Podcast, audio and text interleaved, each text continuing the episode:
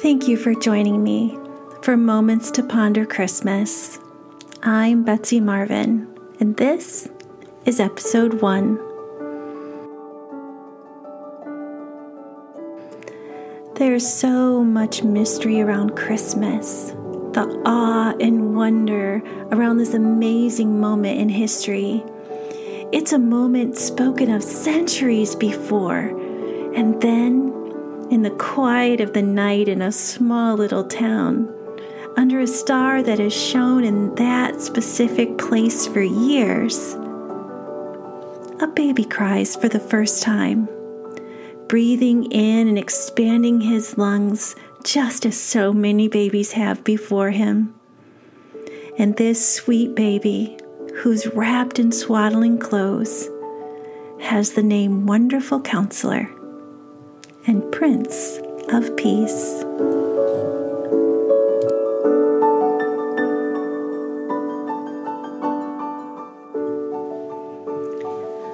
For a child is born to us, a son is given to us. The government will rest on his shoulders, and he will be called Wonderful Counselor, Mighty God Everlasting Father, Prince of Peace. His government and its peace will never end.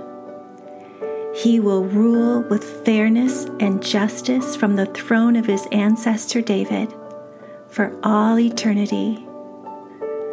The passionate commitment of the Lord of heaven's armies will make this happen. Isaiah 9 6 and 7.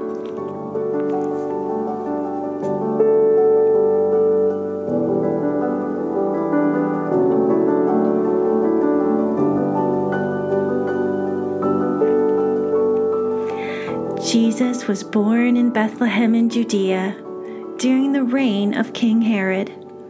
About that time, some wise men from eastern lands arrived in Jerusalem, asking, Where is the newborn King of the Jews? We saw his star as it rose, and we have come to worship him. King Herod was deeply disturbed when he heard this, as was everyone in Jerusalem he called a meeting of the leading priests and teachers of religious law and asked, Where is the Messiah supposed to be born? In Bethlehem, in Judea, they said, for this is what the prophet wrote.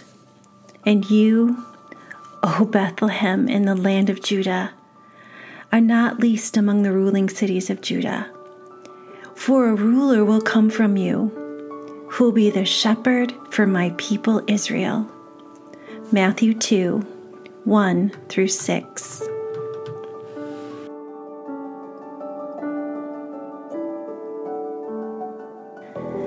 Prophecy, like the words of Isaiah and Micah, are a mystery to me.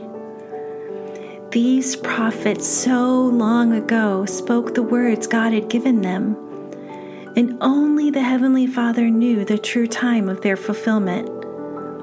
He knew, and throughout history, He points toward this moment that He allows Isaiah to speak of.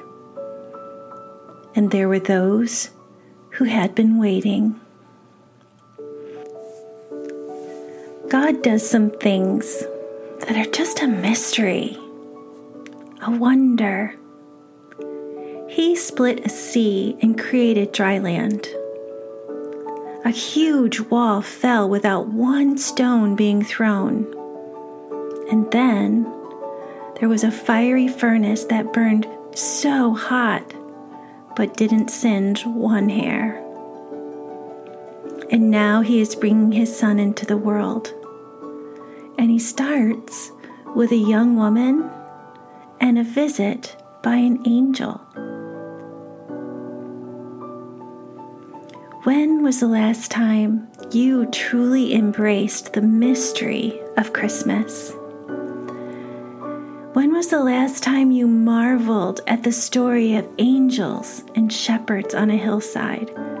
Or the incredible timing of wise men showing up to see a child? the joy of two women experiencing supernatural pregnancies together in situations they can't begin to explain. We live in a world that likes explanations. We like to master everything, even Christmas.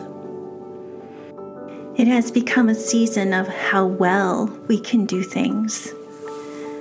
How amazing is our tree? How beautiful are the gifts? How great was the dish I brought? It's all about achievement and one upping and trying to do things perfectly. We have turned it into something that we do with all the other parts of our lives. We seek to do it in a masterful way. And this often makes Christmas heavy and overwhelming. And for many, this has melded into our faith.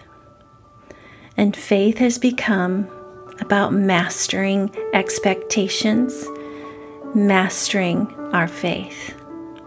So we read the Bible, check. And we pray, check.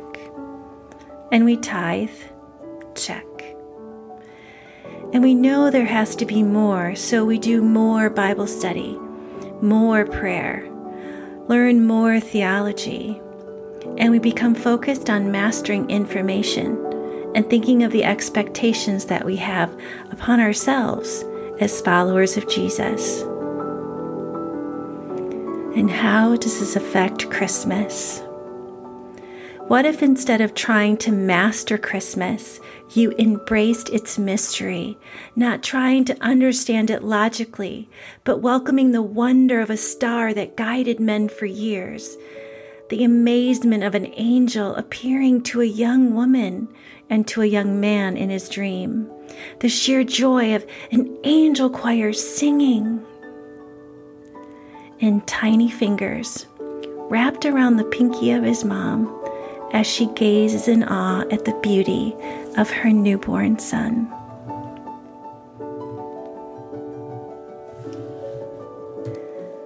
I don't know about you, but the mystery of Christmas often gets lost in all of the other stuff the baking, the cleaning, the decorating, the parties, the shopping and gift wrapping. I could go on and on when we want to rest and enjoy the mystery of Christmas and take the time to soak in its wonder and sit by a fire with twinkle lights glowing, it often feels a lot about mastery than mystery.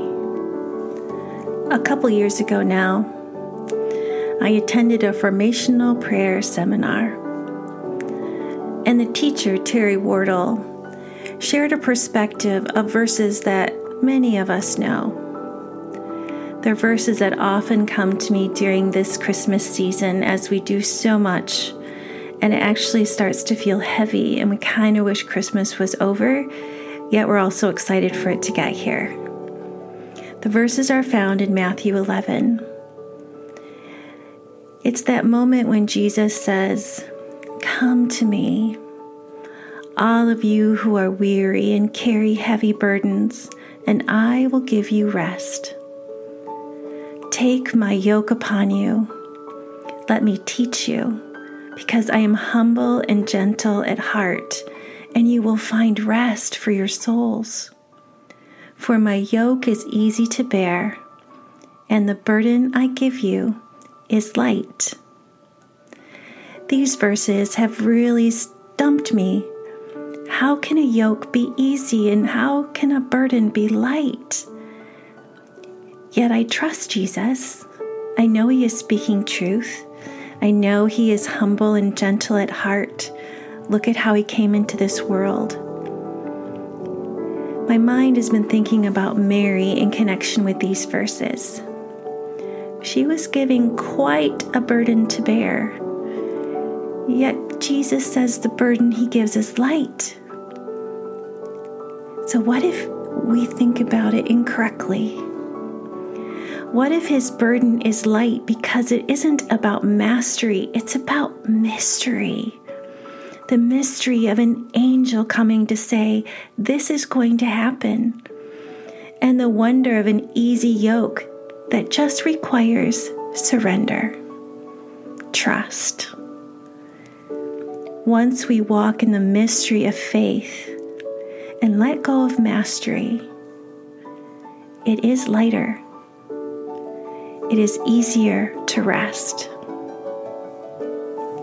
And now, may you rest in the mystery of Jesus, of the wonder of a season of year where we celebrate His coming to earth so that our burdens can be light, that we may walk with a yoke that is easy. Over the next few episodes, we'll dive deeper into how this could be. How can we walk in mystery? How can the burden be light? I look forward to our time together. May you notice moments of wonder in the next few days. May you feel Christmas. Amen.